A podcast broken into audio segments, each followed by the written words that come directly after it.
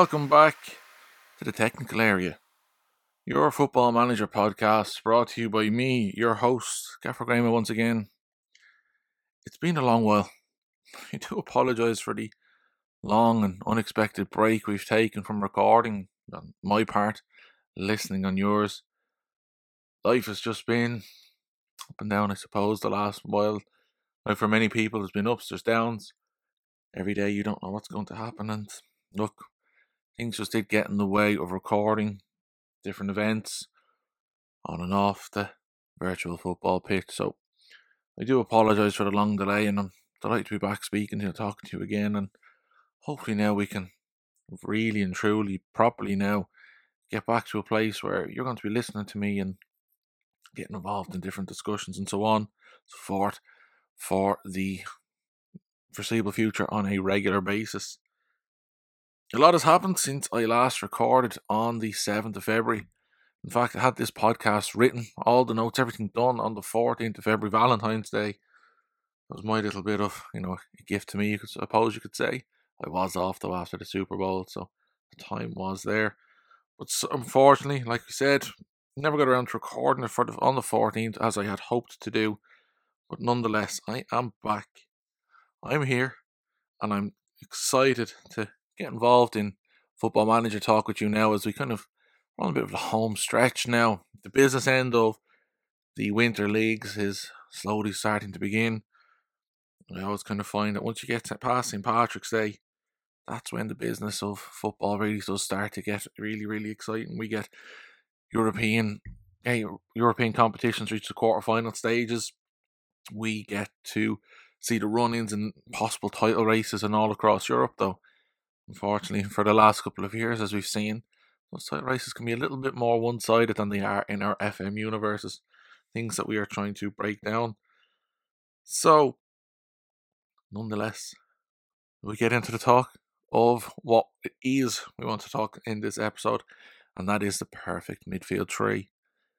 As you may have seen over on the Technical Areas blog, website, WordPress site. I finished my second season with Utrecht, and we have recorded the club's best ever finish with a second place. That means we qualify for the, I think it's the second qualifying round of the Champions, or third qualifying round of the Champions League qualifiers for the first time in the club's history. This comes off the back of last season was struggling when we eventually made it to the Europa Conference League group stages. So God only knows what's going to happen us should we make it all the way to the group stage. One of the things I swore to you on this podcast and swore on the blog post was this year I wanted to experiment tactically. With that tactical experimentation, I wanted to move away from the 4 3 3 formation, which I had been stuck in for years, almost kind of since I started content creating with Football Manager, and move into a new style of midfield. The hope was with Atlanta United in FM 21 that I try and incorporate the 3-4-3, 3-5-2 shape of Tata Martino with Atlanta United. Of course, that fell flat on its face very, very quickly. So now I'm reinvigorating, coming back to, to reliving life with a 4-3-3 at Utrecht, breaking my promise.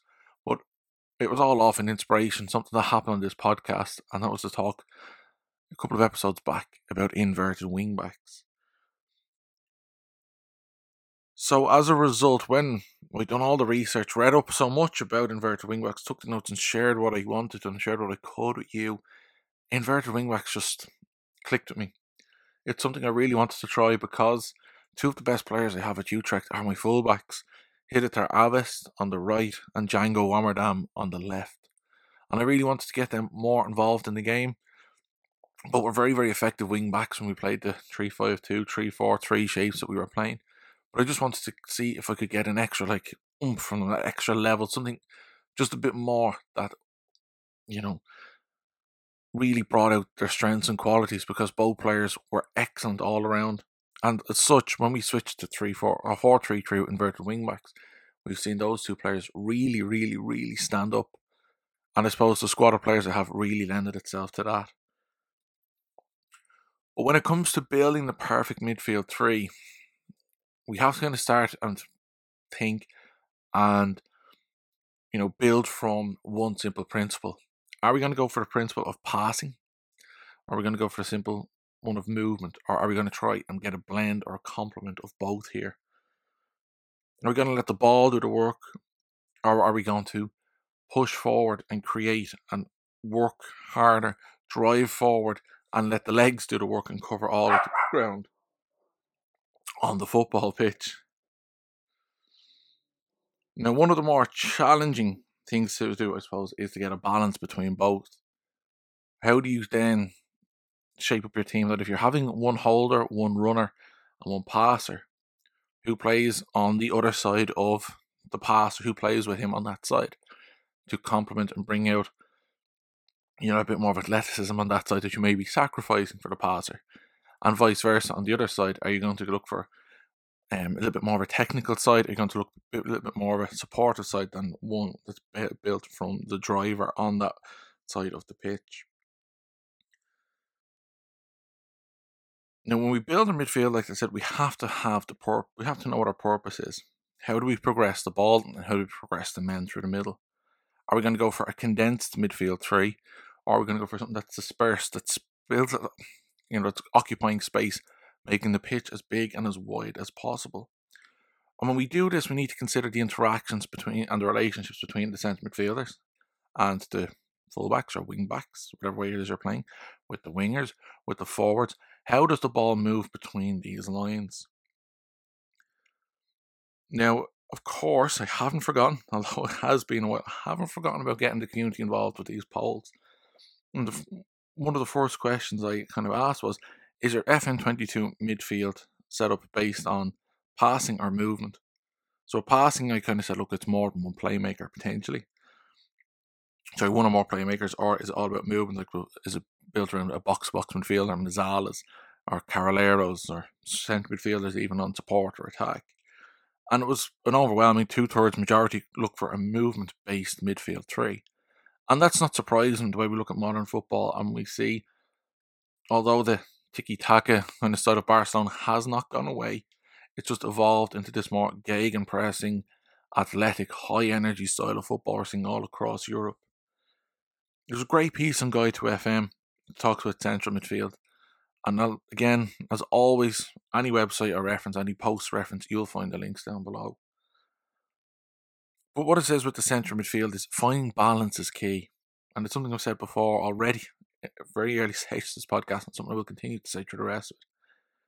We have to ask ourselves the question do we take some risks, or are we going to keep this safe? And then another thing we need to think and wonder is do we operate down the centre? Or are we going to exploit the half spaces as well? Are we going to play in front of or behind the ball? So what we're talking about there is are we going to play with a deep number six, picking the ball up off the centre backs and the whole team building from there? Or are we going to play with a number 10 over the opposition's midfield?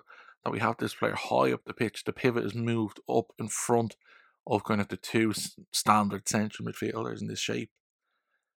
In FM22, the deepest midfielder should be a, and this was a poll I asked you, and 100% of you said a destructive midfielder.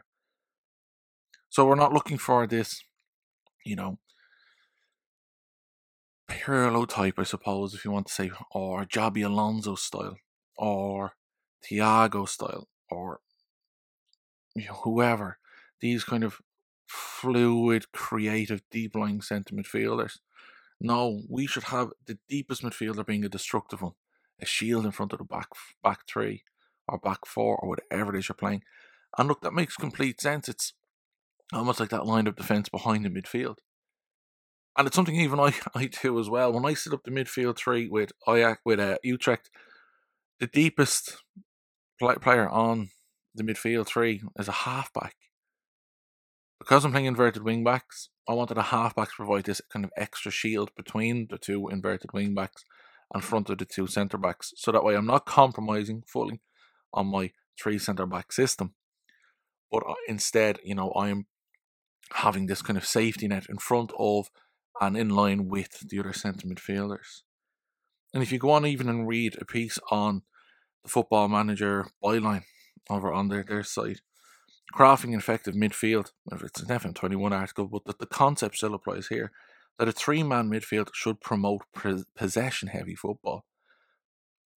Now, if you've read Inverting the Pyramid, if you've read, if you've, you know, if you've researched and read much, or even cast your minds back to teams playing with three centre midfielders, the greatest example almost that stands out in recent history was, I suppose, the Dutch teams of the 1970s. You know, a system, a style based on small triangles that would progress the ball up the pitch. And having a midfield three, which in itself is a triangle shape, creates triangles then with the players behind and in front. Now, although you may look at Rinus Michels or Johan Cruyff, you might see 3 4 3s as well as the 4 3 3. We still can see and understand the role of the pivot, the role of that triangle, the role of that possession oriented football. And of course, the greatest example in the modern era, Pep Guardiola's Barcelona of the late 2000s, early uh, 2010s, of that, as we all love, we all cast our minds back to that midfield three of Busquets, Xavi, and Iniesta. And then even if you look at other teams and how they incorporated midfield threes, Liverpool with Alonso, Mascherano, and then Gerrard as a 10. You're kind of seeing the, the, the movement of a, of a pivot almost further up the pitch. And you've got two deep liars there.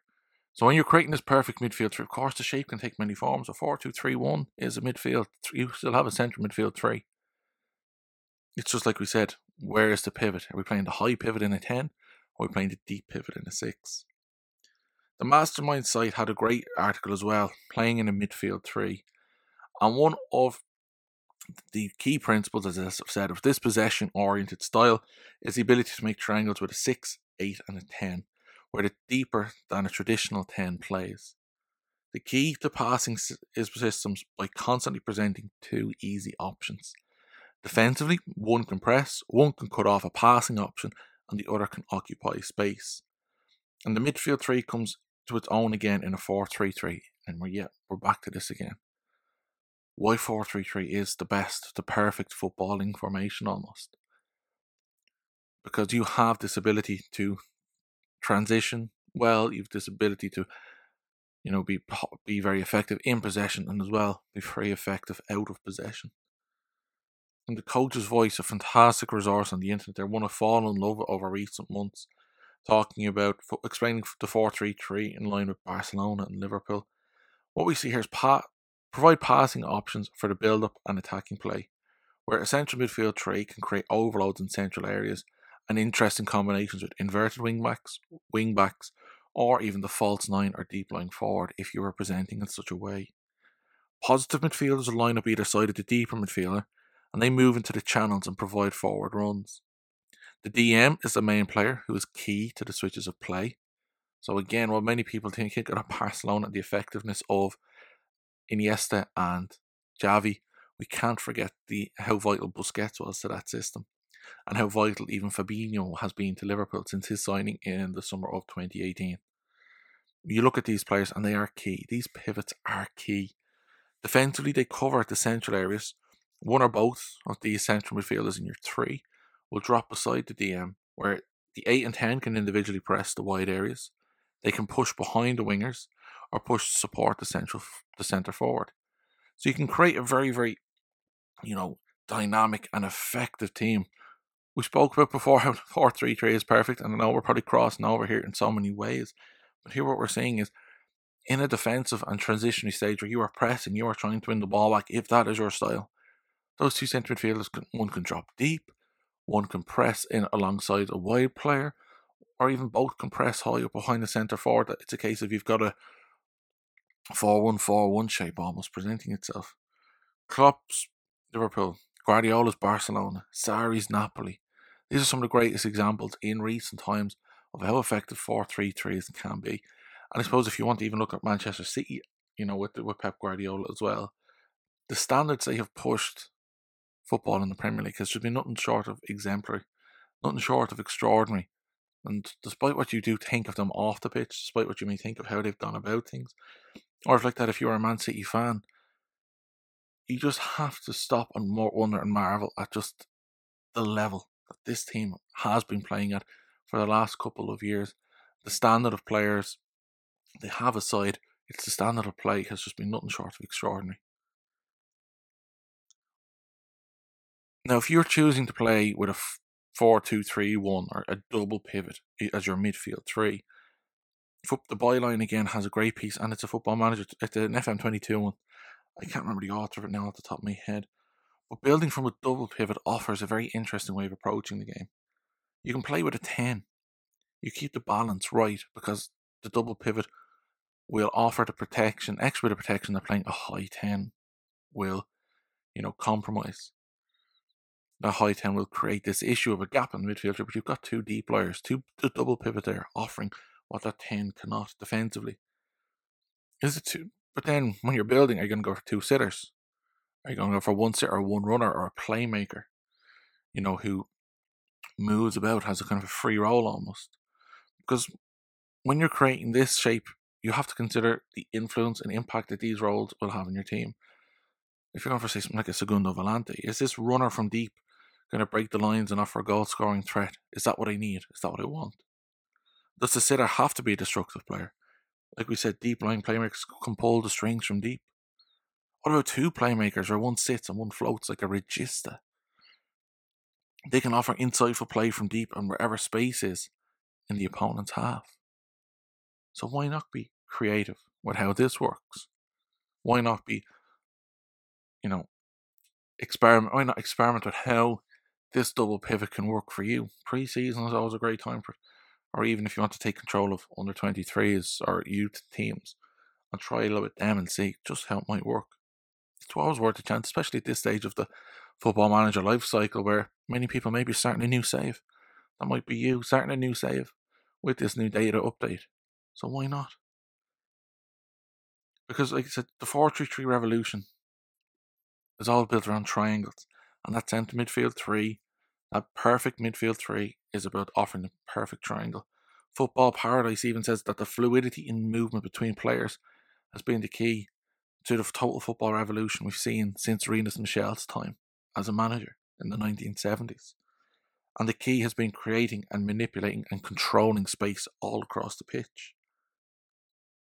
Ernst Happel is often a forgotten, you know, revolutionary in the 4 3 3 era and dictate the game, have a fantastic piece on him. Because what Happel did was Happel dropped his advanced playmaker back to midfield alongside another playmaker and in front of the defensive midfielder. So this creative style that we were talking about.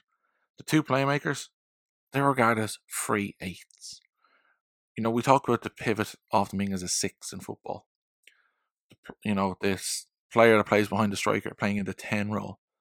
Well, two number eights, like we think of them there in that centre midfield role, but offering them a free role is something you might not see many people doing anymore. So these free eights who occupy the half spaces, this could be a Mezzala, you know, who's allowed to be a little bit more creative with player instructions, or a Mezzala who, through player traits, you have developed into this free eight role. Because I asked you, the community, what is the perfect midfield three in Football Manager 2022? And 50% of people said holder, runner, creator. That is the perfect midfield three holder, runner, creator. fifty percent. A third of you said it's holder and two runners. A sixth of you said it's a holder, runner, and creator, where the creator is in the advanced midfield status. So we're talking about like that, where the creator is playing as a high ten. And then no one says it's a two creators. No one says you have two playmakers with a holder totally going against what Ernst Happel tried to bring about in his revolutionary. Now, like I said, the halfback is role I have really come to love in my second season with Utrecht, and unfortunately, my halfback Willem Jansen has retired at the end of the 2023 season. The other defensive midfielder alongside him, who I brought in, another experienced head, Mark Noble, has also retired. So now I'm going into my first Champions League season, season three, without a halfback. And I'm now scouring the market across the world to find find a halfback who can come in and, you know, be this pivot, be this key to my midfield. Well, having to get creative with the seven million pound transfer, seven million euro transfer budget I have. But with the halfback, could this be, you know, the new libero role? This isn't one that people try and bring about more actively, more creatively with in Football Manager. Because with the halfback, what you get is a spare man in a three when facing an opposition without a 10 and a midfield two. You've got a halfback who can encourage his teammates to drive forward into the central spaces, whilst the other two, number eights, engage the opposition midfield. They are going to naturally move forward anyway with the rest of the team. You know, the whole team pushes forward, the line moves forward, the eight come, the, the pivot comes forward, it's halfback. So here now you've got to ask yourself the question: if you're going to create a halfback role, you think what type of player it is do you want? And like for me, I want to kind of a playmaking centre back almost. You know, I want that player who can move up and play ideally there. William Jansen was ideal because he could play centre back and play centre midfield. So trying to find someone who can play both positions. Because if I switch to a defensive three, I want to be able to slot him back in there. So it's trying to find and create someone there who can occupy this space. That might halfback becomes again the key to this whole system when you're also playing in these shapes, you've got to also ask yourself the question where does a playmaker play? And it's something I have struggled with almost because I haven't really incorporated a playmaker too well into my 4 3 3. I haven't got a regista, I haven't got a playmaker, and yet I still want my players to play short, fast, attacking football. Tiki taka esque almost, inspired. Because when you've got one playmaker versus a three in a combination of three com- combination of hybrid playmakers, you know, you've got to ask yourself the question: which is better, having one or having a, three players who are kind of each taking on the responsibility of a playmaker? So I've began to ask myself the question. I do play an inverted winger on one side. So why not, how about playing a wide playmaker so that the midfield three has the two runners, the two Mezzalas in front, who wrap around and become almost wide midfielders. And then let my advanced playmaker drift in from out wide. You know, we you think as well of how important it is even to incorporate the midfield. As a Liverpool fan, I think back to, you know, that 2008 2009 team that came second in the league. It was Alonso Mascherano and Gerrard, and, you know, I was only 17 years of age at the end of that season, and one of the things I thought about at the end of the season was, will I ever see midfield three as good as this for Liverpool again? And now I look at Liverpool's team that won the league in 2019 20, and it was like, you know, of course, plenty of combinations played midfield that year, but if you want to say it was Fabinho, Henderson, and Keita, there was no playmaker in that team. And at the arrival of Thiago in the summer of 2020, you know, what he offered Bayern, what he offered Liverpool, he is a luxury player who offers variation. And even at my lower level, if you want to say lower rep- reputation, lower reputable level that I have at Utrecht, I want maybe to bring in this luxury player or find a way of incorporating a luxury player who can offer this variation.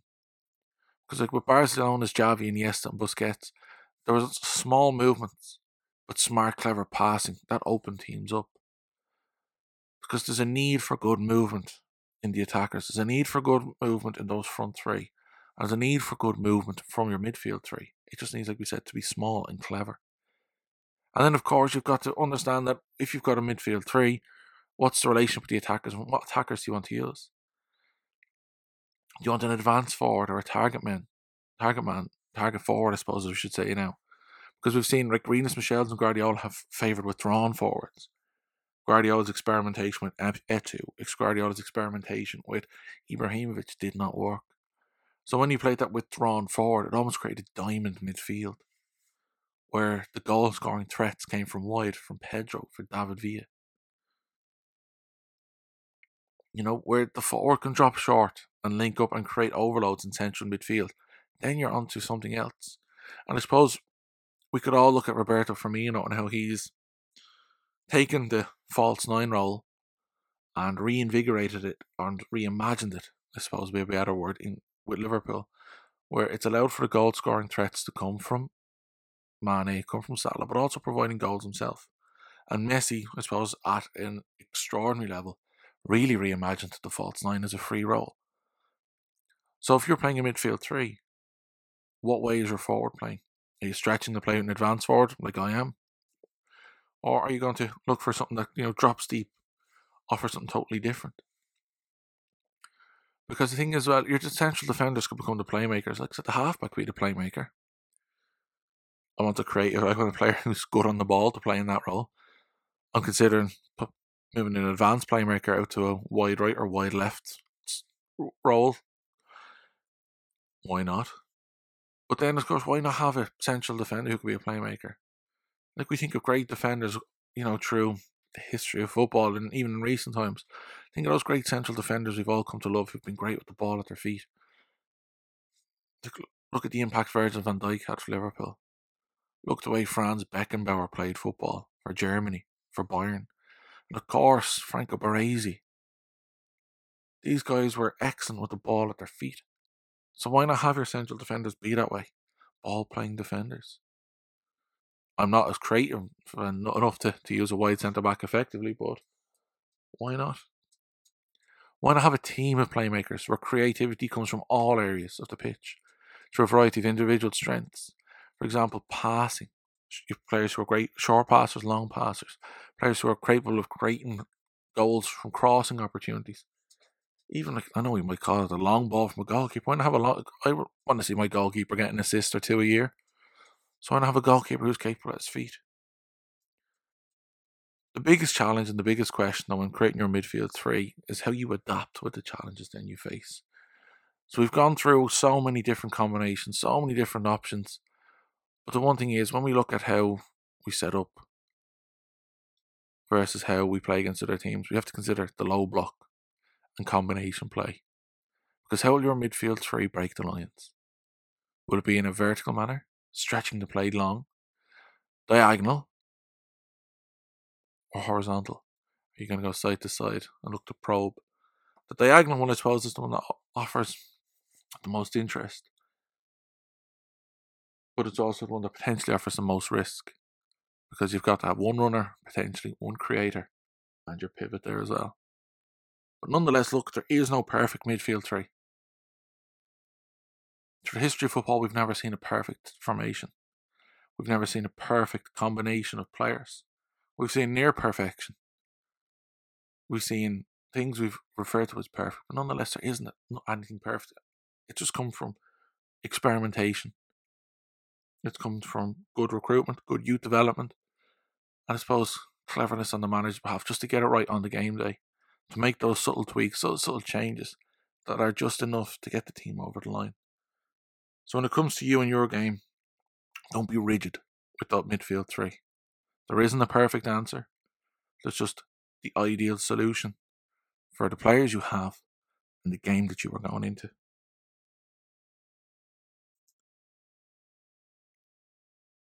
Now, just before I do say goodbye, I know I'm only back, but if you have enjoyed the podcast, feel free to like, share, retweet, anything like that. Send this around so that we can try and build up our, you know, listenership again that you know, some people may have drifted away over the last couple of months since my last appearance. Um, if you've enjoyed it, of course, you feel please feel free to give us a positive review on whatever podcast site or app it is you use, because like that, everything like that really does help. And if you would like to get involved with the next episode of the technical area, which I have to look in my little book and see what the next episode is about, go ahead and keep an eye out for our tweets with polls that come out during the week. And of course, feel free to send in voice messages and get involved. There's a link down below, just like sending a WhatsApp message on a voice into a group chat. Any little contribution you have is welcome, even a little comment underneath the post to give it a little bit more context. But look, until then, enjoy the good weather, enjoy the, the weekend of cup football, domestic football, and of course, you know, we'll talk again soon. Bye now.